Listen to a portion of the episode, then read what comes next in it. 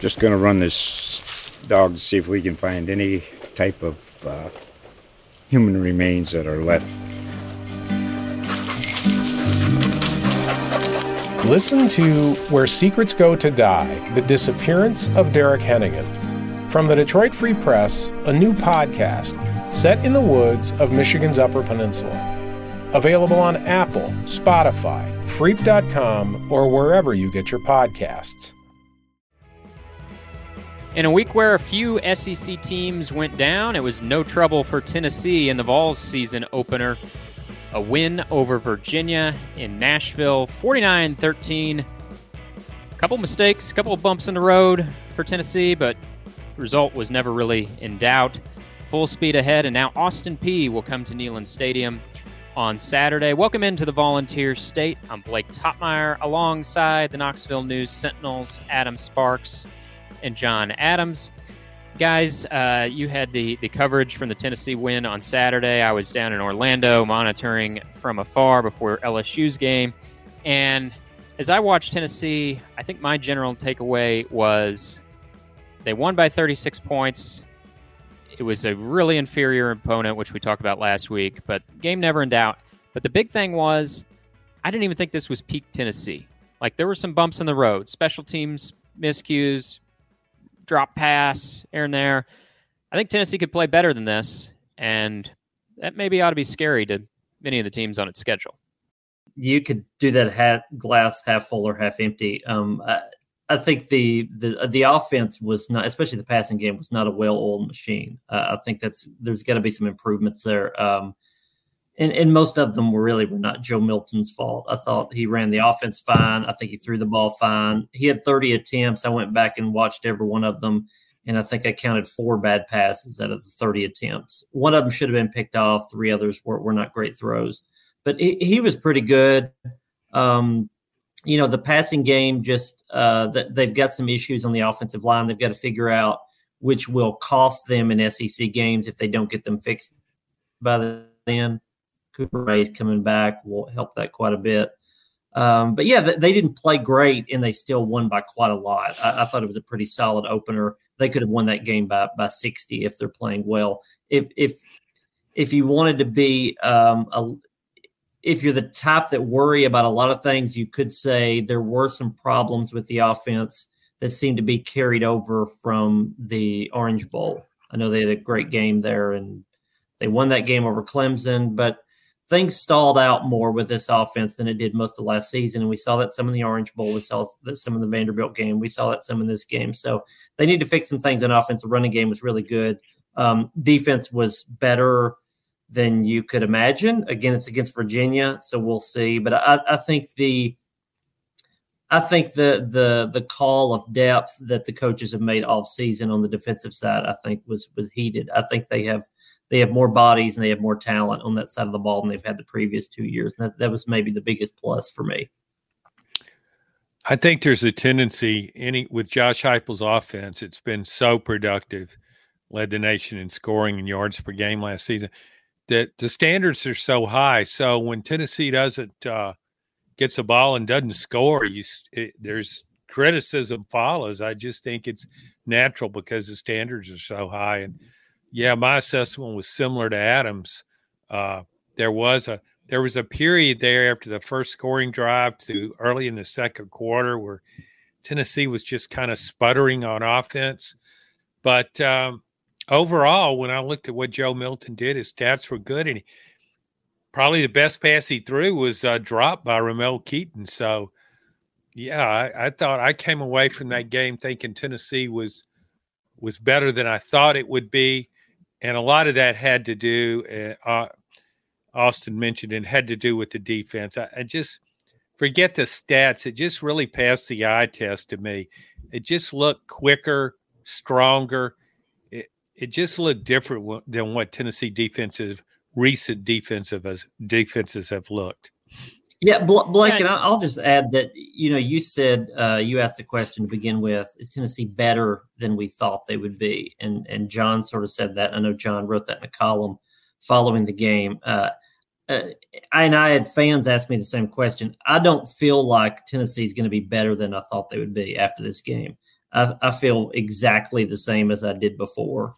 There's really no change. You know, if you look back at some of the bold predictions or whatever we call them that uh, that I wrote um, right before the the opener, um, there were three big ones I think that I've kind of uh, settled on through most of the preseason.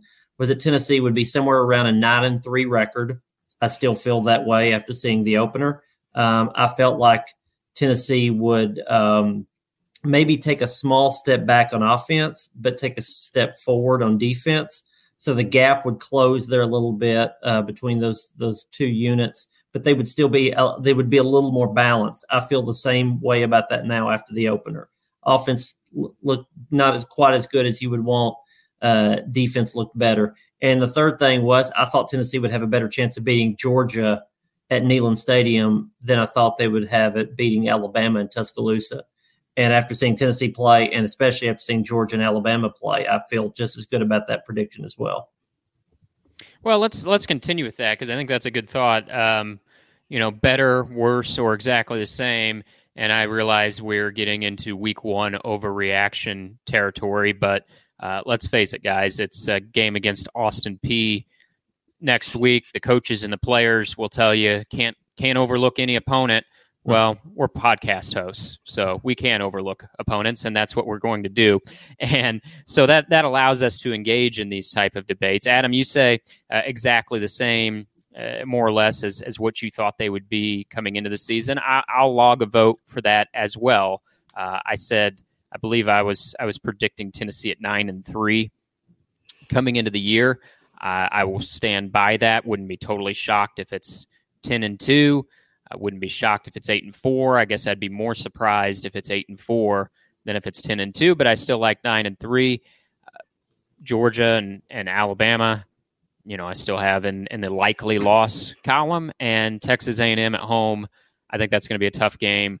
Uh, Texas A&M had no trouble in its Week One game against New Mexico, and even if you win that one, that could be offset by some head scratching loss somewhere else along the line. So, uh, like you, Adam, I guess even though Tennessee crushed Virginia, we all expected they would crush Virginia. So my opinion hasn't changed a ton. I'm the same at nine and three. How about you, John? Are you reevaluating your expectations in any way after this game? No, I thought Tennessee would go ten and two, and I, I still think it will go ten and two, but it will be a stronger ten and two than I envisioned in preseason. Part of that has to do with the opposition. I thought South Carolina could be a real challenge even though it's at Neyland Stadium, I thought it could be a difficult difficult game, mainly because of Spencer Rattler, quarterback. Uh, watching South Carolina play against North Carolina, just awful. No offensive line. I could see Tennessee beating uh, South Carolina by three or four touchdowns. So uh, I also wasn't overly impressed with either Alabama and Georgia, teams that are considered national championship contenders. So the the standard is very high, and maybe I'm too critical, but I just didn't think they were.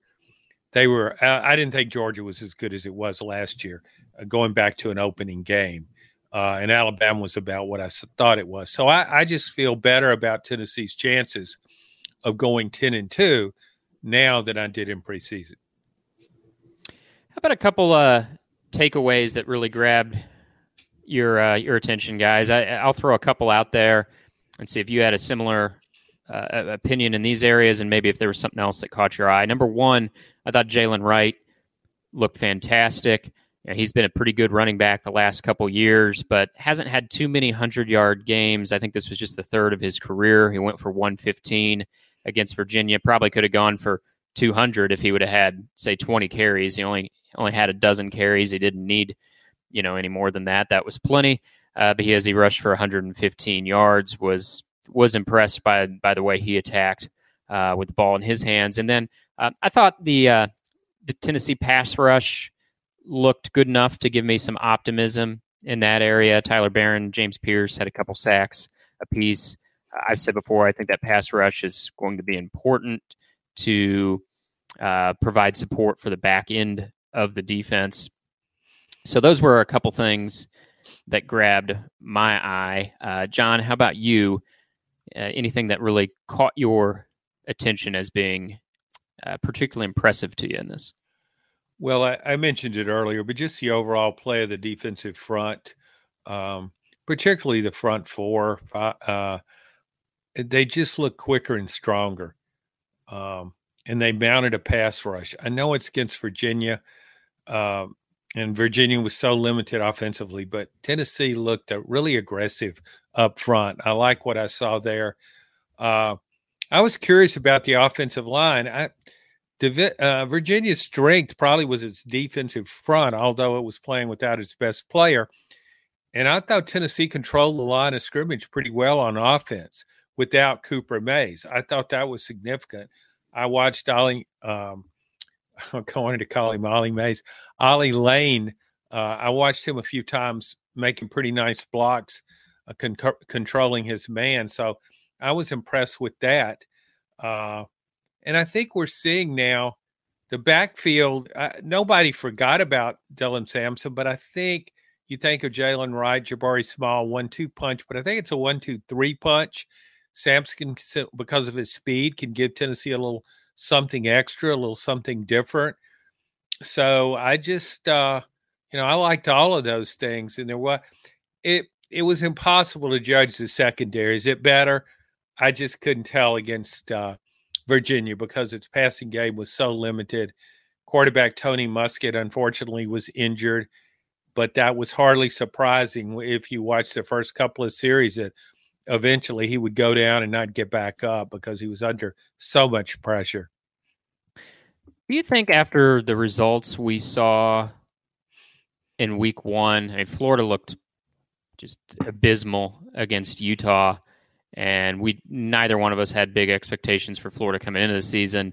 That hasn't changed, obviously, after week one, and then we saw South Carolina just get picked apart by North Carolina. You mentioned it, John. South Carolina had no offensive line.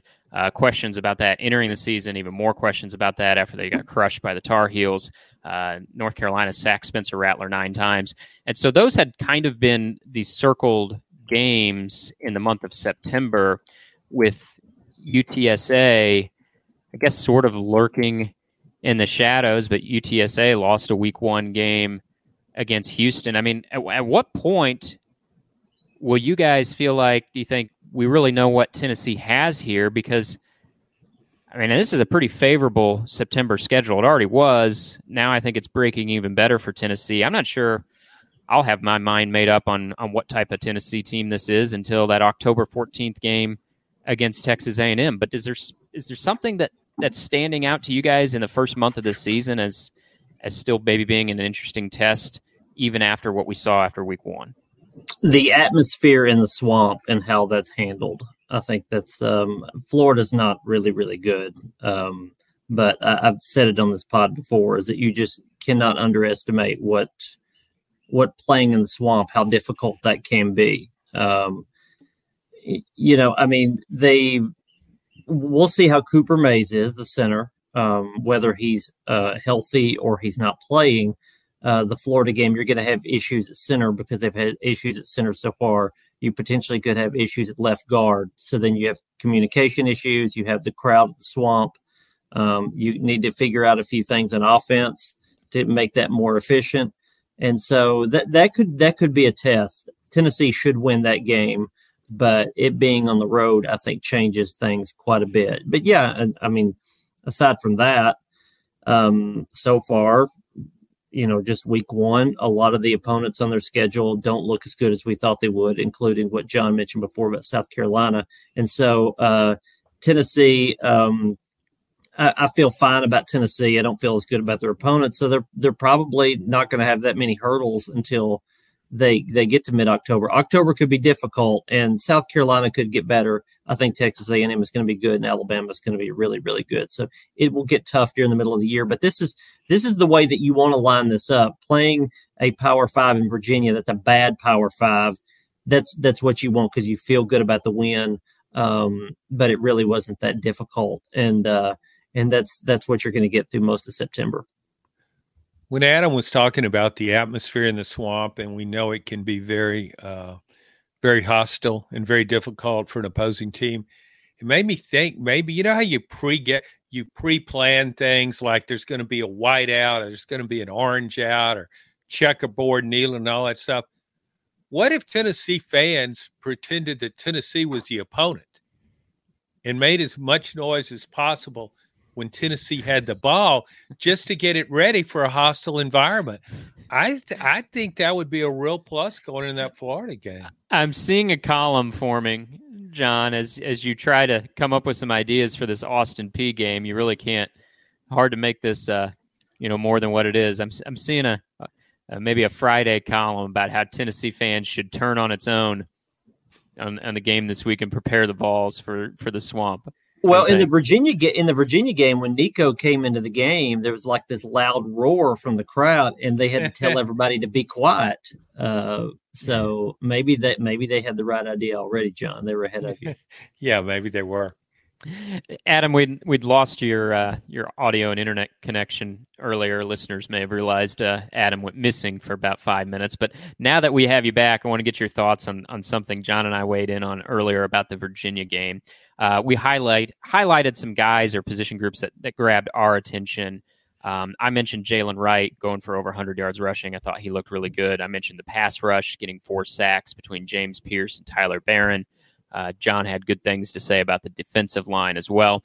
Uh, what maybe, if you were to give out a couple game balls or whatever you want to call it, um, you know, what direction would you go with? Who, who kind of had your eye uh, from from Saturday's performance? Maybe I guess it could be expected, but I was thinking maybe even more so something you were on the fence about that uh, you thought, okay, this looked good.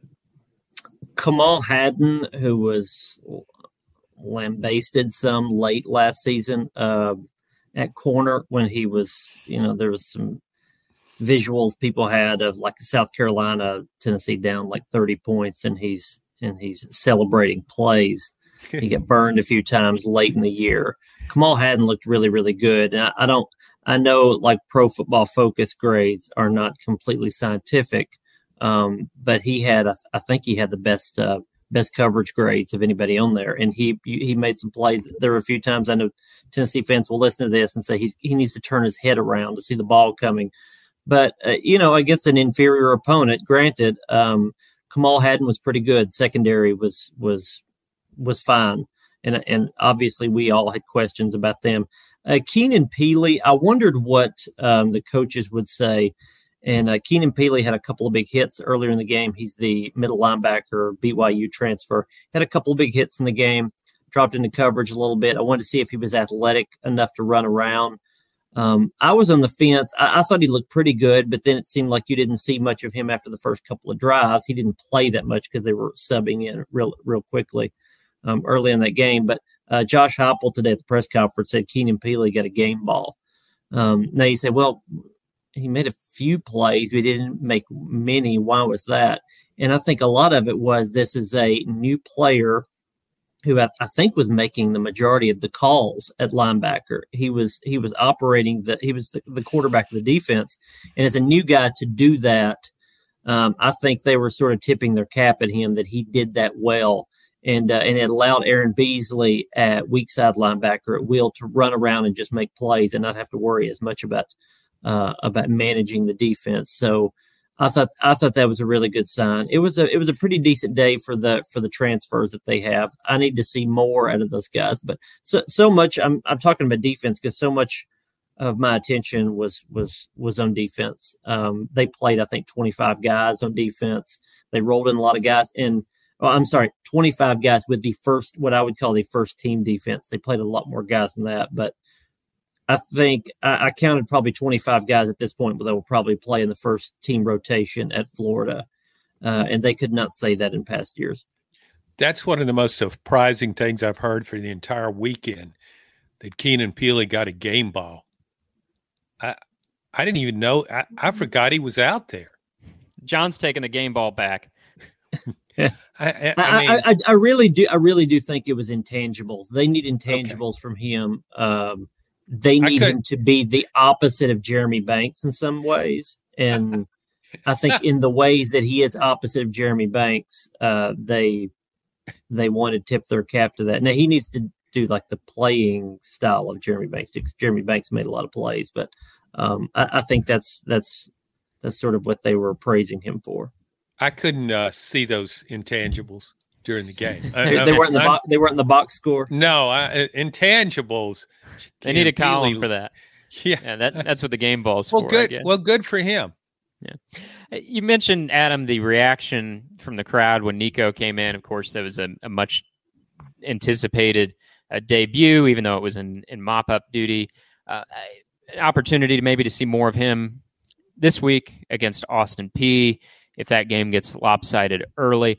I'm wondering, what are your thoughts on on whether Nico redshirts or not this year? Of course, you can play in up to four games now and still use it as a redshirt season. Didn't used to be the case. Used to be if you wanted a redshirt, you didn't play. Now you can play in four and redshirt.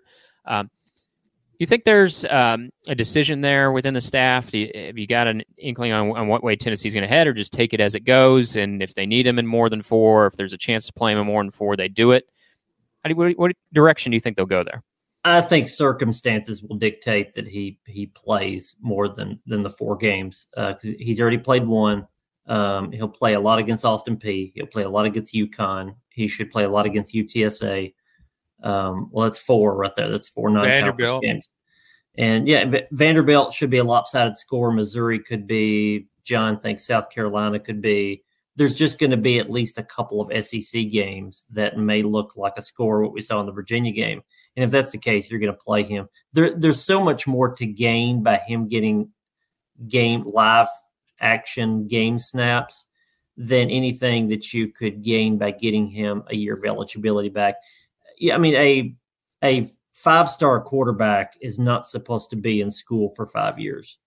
You're not supposed to redshirt and hang around either you're somewhat of a bust, somewhat of a disappointment, or you're an NFL player that comes out before your eligibility is done. And, and, if you know, so he's going to be one of those two two two things. Um, and uh, that he's, I mean, he's probably going to compete to be the starter. He's going to compete to be the starter next year, maybe with a guy that they get in the portal or something like that. And so they need him to play a lot. I'm I'm curious to see how much they he plays against Austin Peay because I, I was a little surprised that Gaston Moore came in at the end of that game.